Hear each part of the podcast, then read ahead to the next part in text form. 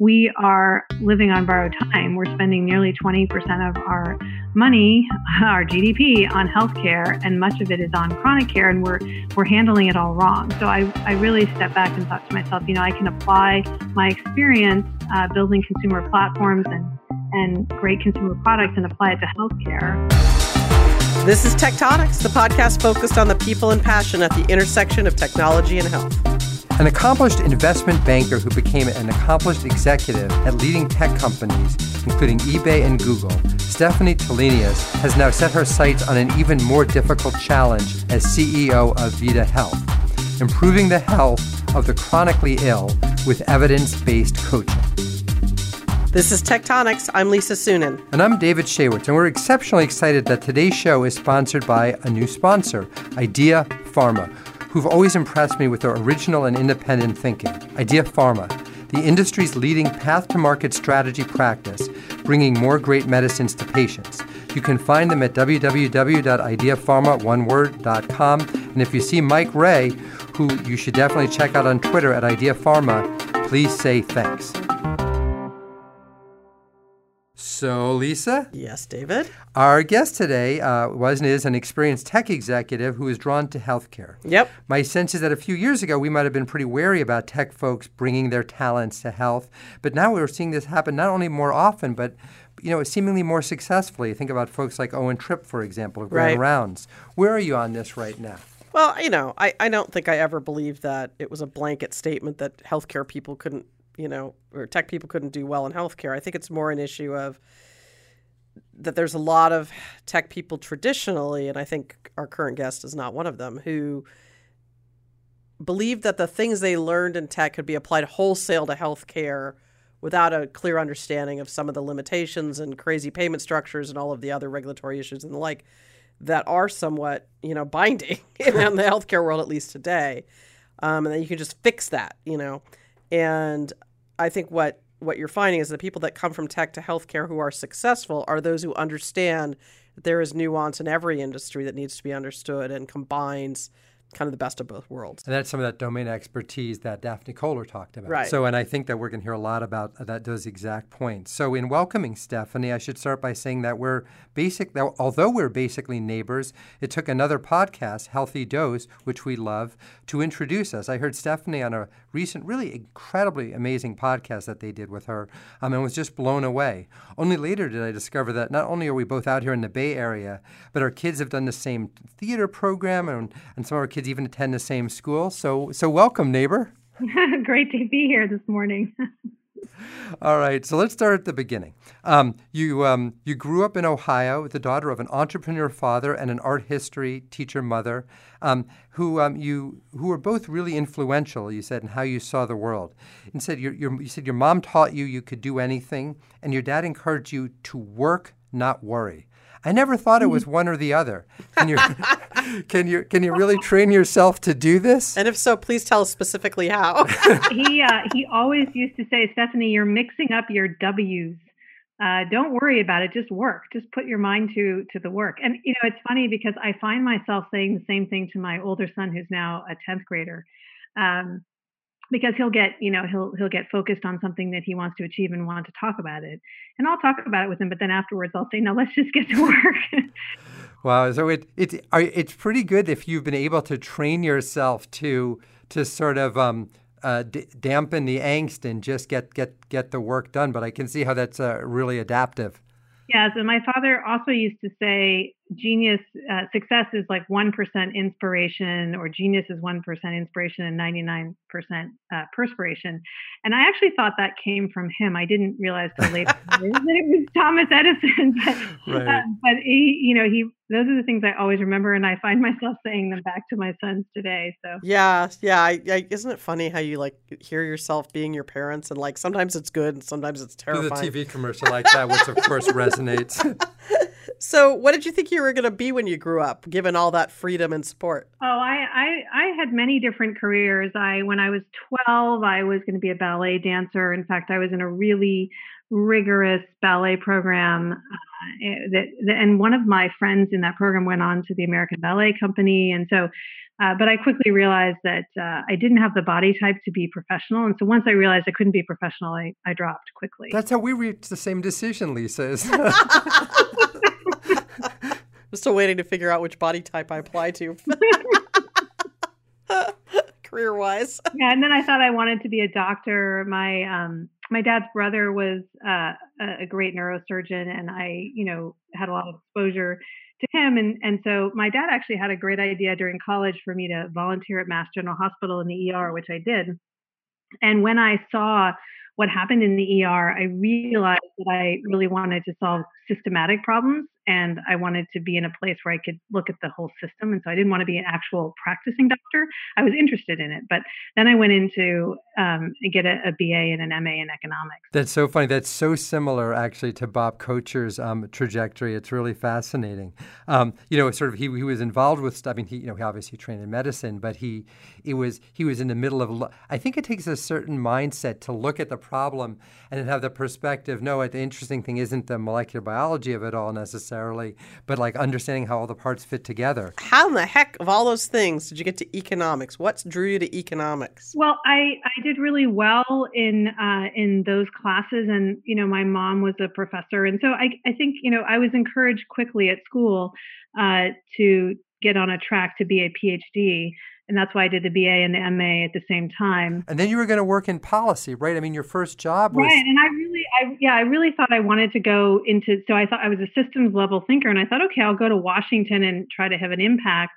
And I I ended up earning um, the presidential management intern program in DC. That was my first job out of college, and it was this prestigious program where graduates uh, various master's degrees, you know, the Woodrow Wilson School, Ken, the Harvard Kennedy School. These are the kinds of people that went into policy. And I, I ended up, I, I spoke Japanese. And so I went up and I had economics background. So I went to work for Secretary Brady and Carla Hills at the Treasury Department and worked on Japan US trade negotiations. And about nine months into this program, I, I felt like I was really, you know, really frustrated and beating my head against a wall, frankly. I mean, we were negotiating with the Japanese on land tariffs and taxes, and it was it was complicated and it was really slow moving. And I thought to myself, this is this is too slow for me. Um, I'm not I'm not able to have the impact that I thought I was going to have. Yeah. So you, so you you started off in, in banking, and um, uh, and you said you, you, because you applied for the job and they took you. which, uh... I applied and I I actually loved it. I mean, I worked 100 hours a week and I got exposure to. Well, I guess you worried very little then. but that's all. I mean, I think that's kind of diagnostic of something. Uh, maybe we'll get one of those ER docs in here for that diagnosis. No, but it really, but I mean, I think it really does. I thought it actually said a huge amount about like you know sort of what you like to do because it's grueling. I mean, like you know, you've always the way you've always discussed it is oh, I worked 100 hours a week and I was so immersed in the job. But that's, that's grueling. I mean, and, and what you're doing, at least at the initial level, isn't, isn't you know, you're not rainmaking, right? I mean, you're like, uh, you know, you know, making all these pitch books, right? Yeah, you know, I actually I was lucky. I was a 20 something year old, and I um, there was no one between me and the, uh, you know, the the investment banker that was actually doing the deals. Oh wow! I I ended up you know, we took AOL public, PowerSoft, uh, ECI Telecom. I mean, I, I ended up meeting the management teams of these companies and traveling with them. I went on the road shows. I really had full exposure. And once I got in uh, and and spent a lot of time with the companies and the management teams, I realized I actually wanted to be like like my father in many ways an entrepreneur and be on the other side of the investment banking process and really be building and creating. Because it's this crazy thing where so you did this, you like you you had this really heady experience doing all of these, you know, sort of IPOs on on the banking side. You were offered a friggin' partner role at, a, at an investment banking company, which is sort of like winning the game, you know, done. Um, and instead you're like, yeah, I think I'll go to business school. Is that right? Well, it wasn't wasn't that simple. I actually was very conflicted. I loved uh, I loved the work. I loved the people, and I was honored. I felt honored to be able to uh, to get a partner track job without an MBA. So I actually really took it very seriously and considered it incredibly hard. Uh, and actually, it was my father once again who said to me, "You know, Stephanie, when you're 40, will you regret not going to get an MBA?" Because I had I had gotten into the MBA programs, and um, I knew in my heart of hearts I didn't want to be a banker. and I wanted to, to build. And so I just took the plunge uh, and went. And, and actually, in my applications, I wrote that I wanted to be either a tech or healthcare entrepreneur. I was very clear on what I wanted at that point.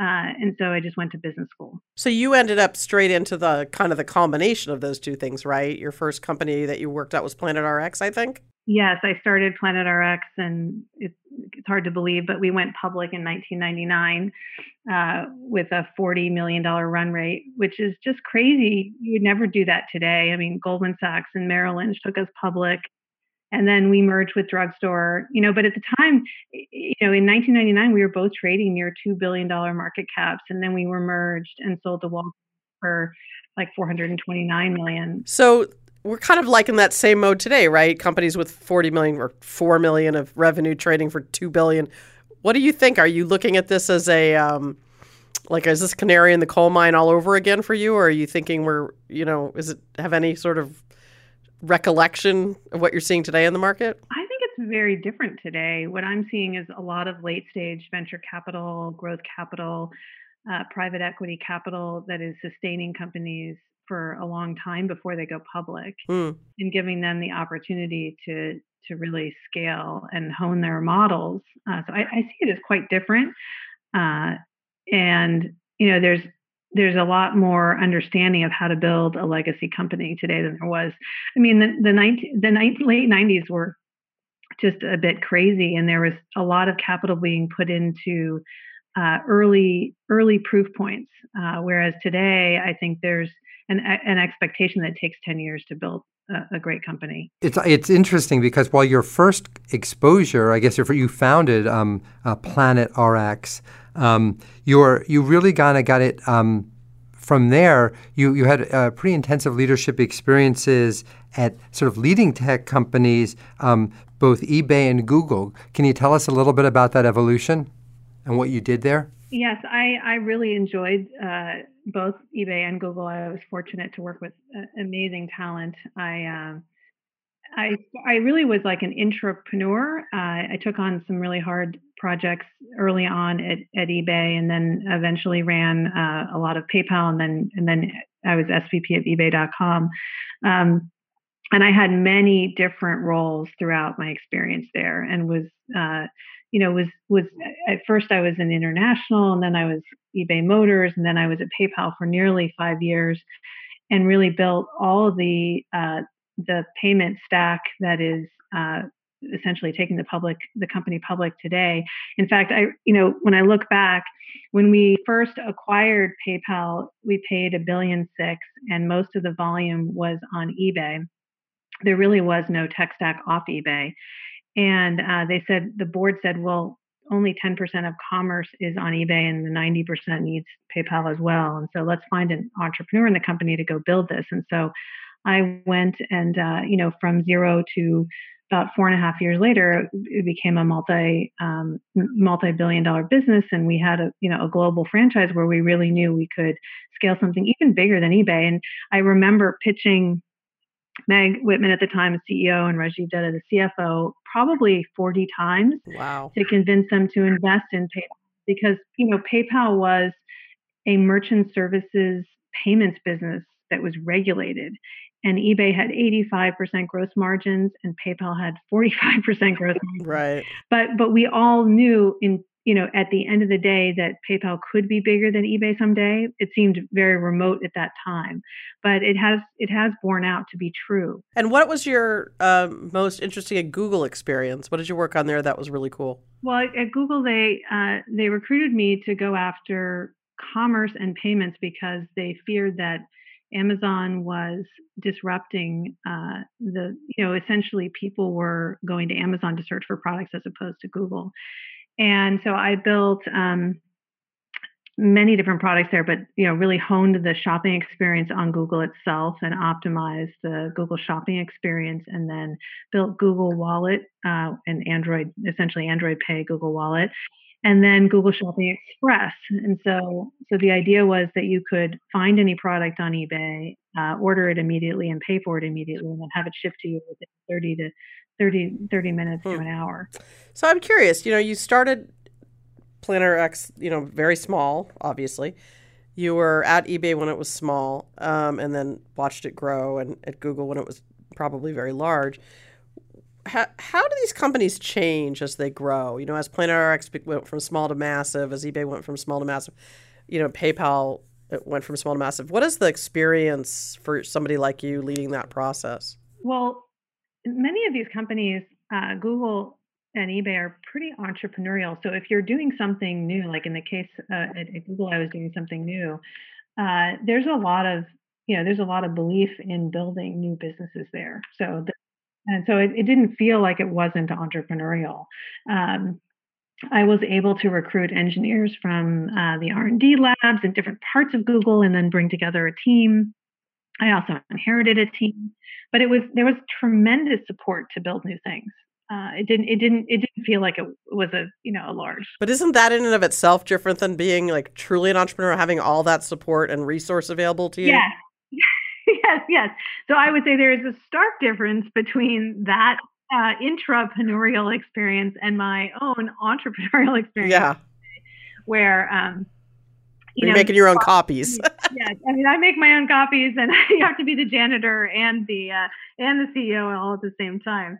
Uh, yeah, no, it's quite different. In fact, even though I I had to pitch 40 times to get the early PayPal Merchant Services funded, it, it's still a relatively safe environment that's supporting taking risk and growing new businesses. Whereas in the entrepreneurial world, you're pitching your company and yourself without all the resources. And uh, and you have to be able to go high and go low and really tackle everything all at once. And you, you know there's an expression that Reid Hoffman has that i love and he's like you have a thousand fires burning and you have to figure out which ones are the the, the hottest right now to deal with. And it's so true. You really have to you have to be ruthless about prioritization and fixing the things that matter most and letting everything else I can also imagine it's a different experience um, being an intrapreneur at um, uh, at, at Google versus at, at, at, some other companies where the, the available resources to do what you want to do may uh, may differ. What do you think is the personal skill that you bring that allows you to be a successful leader? Uh, I'm a systems level thinker, and I step back and look at disruption at, at the center and try to figure out how to solve problems uh, and then how to put resources against it. I don't I don't actually uh, think in terms of resources first. I think about the system and the problem and how do you how do you build something scalable, and then I apply. Um, and then I apply behind that. Okay, what do you need to actually believe that this can happen? Uh, so I don't I don't get bogged down by the can'ts, like you know the won'ts or the can'ts. Uh, I tend to be pretty open minded, and I was fortunate, you know, to work in some very successful companies where I saw people take a lot of risk I'm n- I've never been risk averse. Uh, and and take smart calculated risk and really map it out and know uh, the end state that you're you're going to reach and you know you really have to have like a 10 year vision but you also have to have a, a 6 to 12 month vision wow and then you know on the entrepreneur versus entrepreneur topic um, i know that um, you're familiar with um, we recently interviewed marcus um, uh, Marcus Osborne. I loved that interview. That was great. Yeah. But the, um, and but then you you had some um, I, I, I, think perspective on on his take on um, which of the two was more difficult.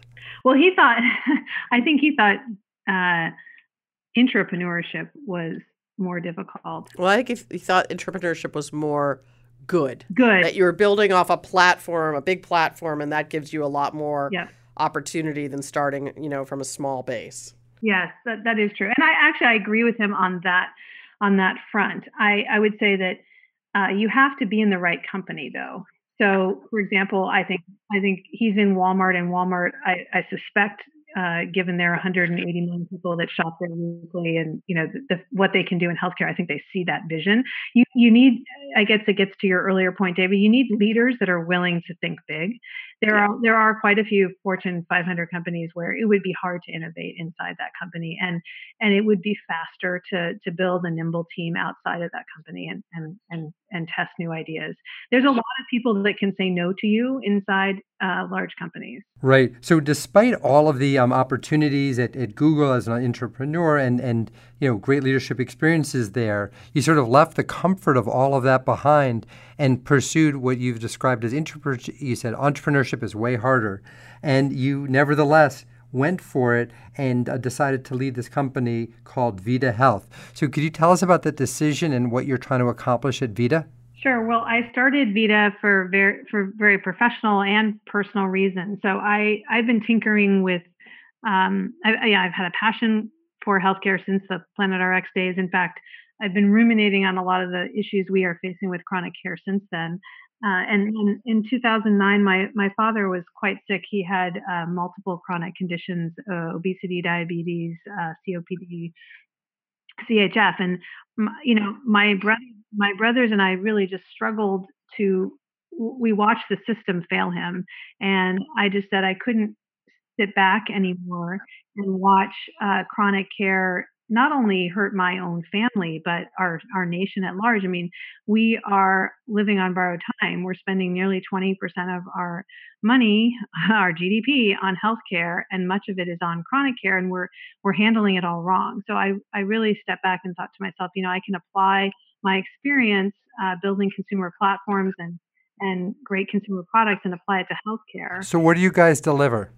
So we uh, we we offer a solution where consumers can manage their chronic conditions. We cover both physical and mental health conditions. Uh, we give people devices and digital therapeutic programs inside an app, uh, also connected with a coach or a therapist. And we've seen people reverse their diabetes, their hypertension, uh, their depression. Uh, they've gone off their CPAP for sleep apnea.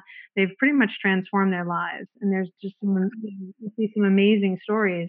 And they've saved lots of money on their own, you know, their own uh, dollars on an annual basis in terms of what they're spending on scripts, but also the healthcare system itself. So, what's the secret there? Because I think in most of the programs that have been tried, or many of the programs that have been tried, the the ability to get the consumer to engage long term has been you know virtually zero. That they revert to the mean eventually, and sometimes don't even start.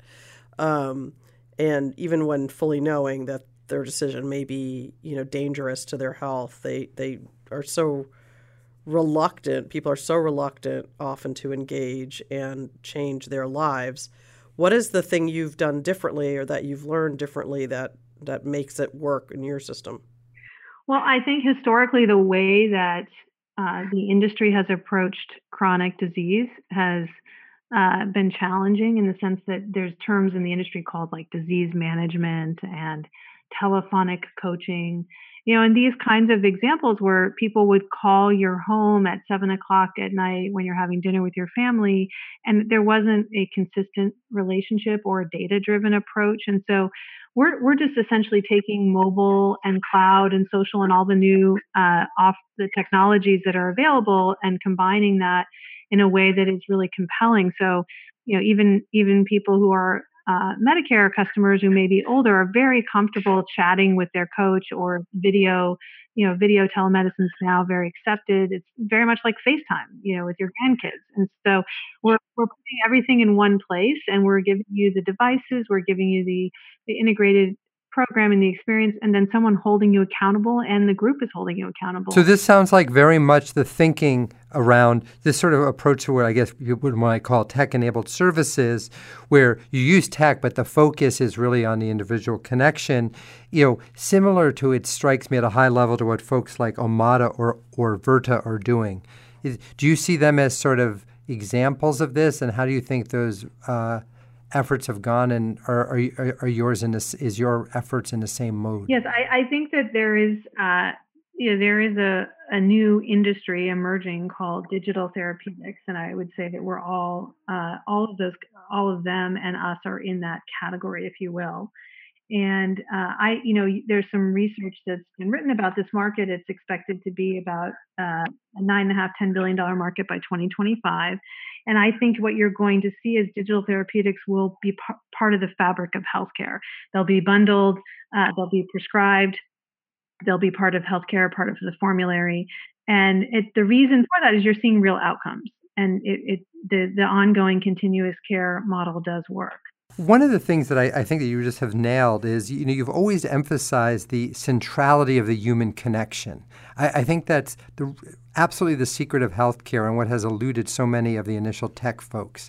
You, you know, the, the really the the, the emotion into human connection. But a question that I want always comes up is can you both sort of personalize enough to deliver this and then also scale? That is the $100 million question, right? Or 10 billion, as someone wise once told me. Uh, yeah. Yes, and, and fortunately, uh, you know, this is where technology and uh, humans together, I think, end up building an outcome that is scalable.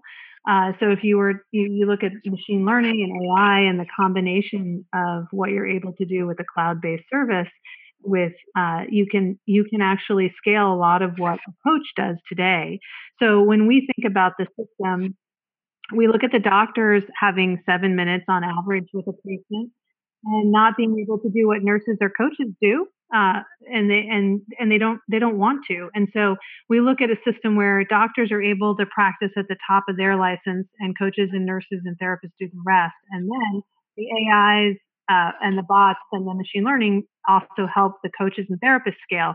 So you you do end up having a scalable system over time. So you once said that uh, healthcare is a giant hairball of perverse incentives, and yeah. as a dual cat owner, I can fully appreciate the concept.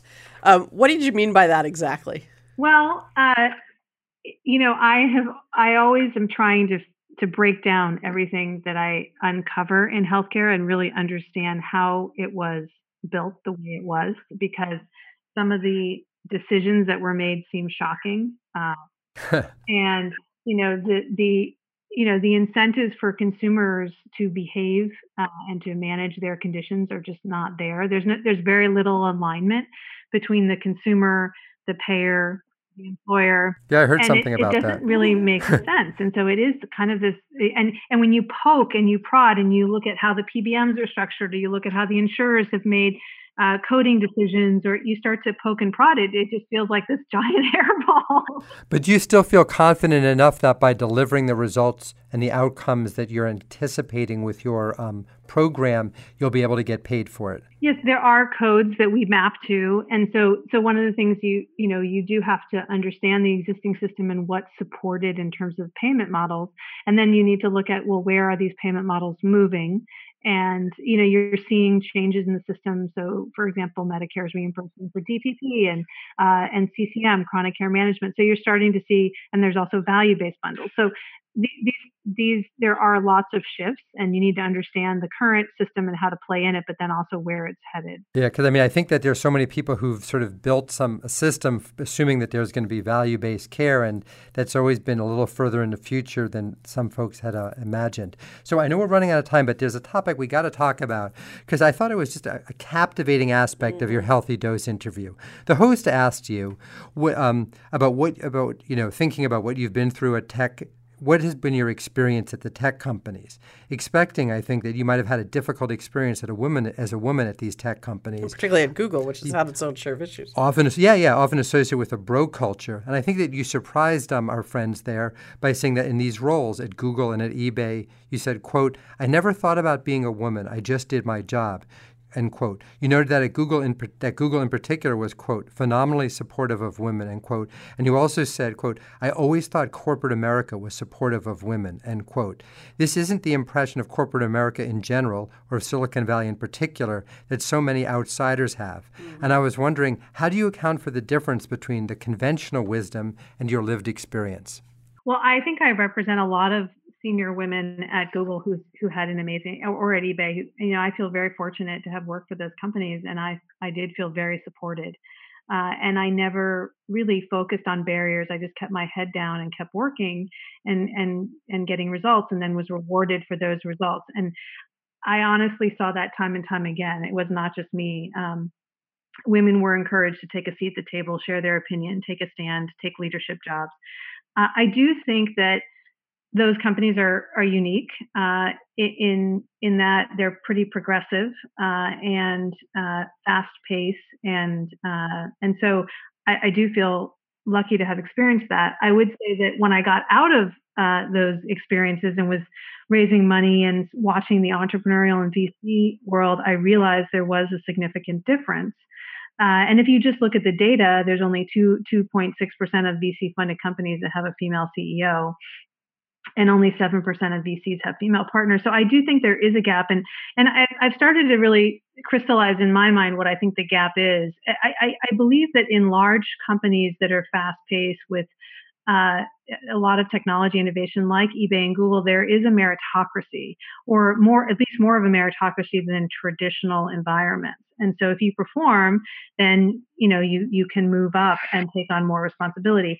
Whereas I think the entrepreneurial and VC world is a bit more complicated, and there's a ton of research by um, Catalyst and McKinsey on how women are typically evaluated based on results, and men are uh, you know, people believe in in the promise, and so when you think about women raising venture capital, they're evaluated on what they've achieved at that moment when they're presenting to a venture capitalist, whereas a male might be given a lot more credit for the promise of what he's pitching. And so I think that's where there is a gap, uh, and it is harder for women to raise money. Uh, and I and I also think women in general um, don't know how or haven't had as much experience to pitch a big vision. And so, what you're seeing with All Raise and a lot of the initiatives in the Valley to help women entrepreneurs is fantastic. And I think it's changing. I mean, my investors, uh, you know, are really strong female VCs who have incredible track records, who've raised a lot of capital. Do you think it's so? Yeah, it's, you know, I know some of the statistics you're citing are absolutely correct, although I don't think frankly, the, the, the outcomes in big corporate America are that different. I think 4% of Fortune 500 companies' CEOs are women. So it's not that much better than small companies. Um, and we've certainly seen, you know, drama on the sexual harassment front and all that in big and small companies and the like. But do you, you know, it's interesting that your backers are women. Do you think only women can back women run companies at this moment? I mean, do you think it'll, it is changing or on its way to changing? I think it's changing. Uh, I think it's uh, it is th- there's a lot of uh, like if you look at Stitch Fix and there's a lot of female CEOs that are setting the trend uh, and setting new examples, and so people believe more and more that it's possible. Uh, I do think sometimes it's hard to raise capital for something that seems like a female problem, right? So, you know, females are essentially the chief purchasing officer in the household. They buy like 80% of the items. But when they you know if they pitch a makeup company or a commerce company or a clothing company it's not as interesting typically to a male uh, investor. So there is there is a gap there but it's changing and there's a lot of women now in venture capital raising their own funds and also and many of the firms are adding a female partner if they haven't already. There's I, I think in the last year almost all the big firms have added a female partner which has been a huge shift. Yeah it is a shift and we'll see how it plays out. It'll be interesting to to learn if in the end those people end up with the investing power of the other colleagues or not. So just to ask you about that one, once a, just not to push on a little bit more, but you know, um, I remember when a lot of this stuff came up at, um, uh, you know, with the the allegations at Kleiner. Um, which I'm not asking you about. Somebody um, wrote a, a, an op-ed in the Wall Street Journal saying, no, there you, you couldn't have more of a meritocracy than VC, than investors, and that they couldn't be racist, sexist, whatever it is, because they're too driven by their LPs want returns, and whatever delivers returns, that's what they're going to do. But you know, implicitly, you're saying, I mean, there are many reasons why that's not necessarily the case, and I, have written about some of them um, uh, in terms of the, you know, that sometimes the value of diversity takes longer to appre- to sort of to accrue, and if people, whereas uh, more homogenous organizations reach faster decisions, but not necessarily also, better. People don't always act in their logical best interests. But, yeah, but but I want to I want to ask Stephanie, what, what is your sort of when you read an op-ed, you know, published op-ed like that that says VCs are a meritocracy, and then you're sort of using them as a counterexample to meritocracies. How, how, what's your th- help elaborate your thinking? Well, that's that's a good question. I would say over a 10 year timeline, VCs are a meritocracy. Uh, however, LPs so LPs only look at returns and they're not they're not asking for diversity, they're not asking for female partners. They may they may now in the last year, but they haven't historically. But the challenge is that it's a meritocracy over a decade, right? So an average fund is is 10 years old, 10 years long. And when you first have female partners join a fund, their credibility is tied to their sourcing of deals, their networking, who they know, how they uh, interact with the partners, And these are very small partnerships that are like marriages, right? And it's based on very tight knit relationships and it's not it's not as easy to perform so when you when you go into a fortune 500 company and you're given a project and you can deliver on it and there's a clear hi- hierarchy uh, uh, and a process for hr for evaluation and a meritocracy for how people are treated it's very different than in a venture capital environment where you know, you're sort of asking, well, who sourced the deal? And does this person have the great relationship with the CEO? And who's the best person to manage the CEO or be on the board? It's, it, you know, so I think it takes time for women to prove themselves in VC. And because it takes so long, it's harder. That's so, so interesting. Well, so Stephanie, I am so uh, glad we're able to talk about this, to talk about your journey, that you're able to share your um, uh, experiences. It's um, just one of the most inspirational people that I know and most thoughtful and um, we're, we're um, uh, just feel so privileged to have you on our program. Thanks so much, Stephanie. Thank you. It was great chatting with you. Have a great day. All right, so that was fascinating at every level. I mean, and again, actually, you know, it's funny on our podcast to be promoting healthy, um, healthy dose, but her interview there was fascinating. The areas that she expanded upon here were really, really interesting. Um, I was looking at you, Lisa, while we were talking about uh, extent to which VCs are, are, meritocracies, and you know, her view is that you know they, in the long run, you know, you were able to sort of see more of the value, and, and there are meritocracies in the long run, you know, over a ten-year time frame, and you had a skeptical look in your face. I don't, I don't agree with it. I think that that venture funds um, have the brand matters for venture funds. There's LPs that follow venture funds because of the brand name of them, even when they've had multiple funds that aren't very good. There's partners at venture funds that never really do perform well and get to stay. I mean, because these these are like marriages. Once you're in, you're it's hard to get out. You know, it's hard to get rid of somebody. Um, and so I, I actually don't believe it at all. I think the the the best functioning venture funds are functioning well in terms of diversity because they have high functioning people, you know, and they really care about these things. And I do agree that the advent of more women starting their own funds is shaking things up. I just hope that we get to a place where, in the end, and I know this is super Pollyannish, um, that people, you know, look at quality of people, quality of ideas without regard to gender. But at this point in time, it's uh, very poor. Wow. Well, that, that's certainly encouraging. In case it's not sufficiently um, uh, skeptical, um, I, uh, I, had a sense you had a, a, measure of skepticism about the state of um, uh, meritocracy in corporate America. Do you, do you want to say I, I don't think, I just that? don't think fundamentally it's that different. I think there's great people who are encouraging and there's not great people who are discouraging. You know, if you look at big companies like Google, you find people like Stephanie who had an amazing experience, right?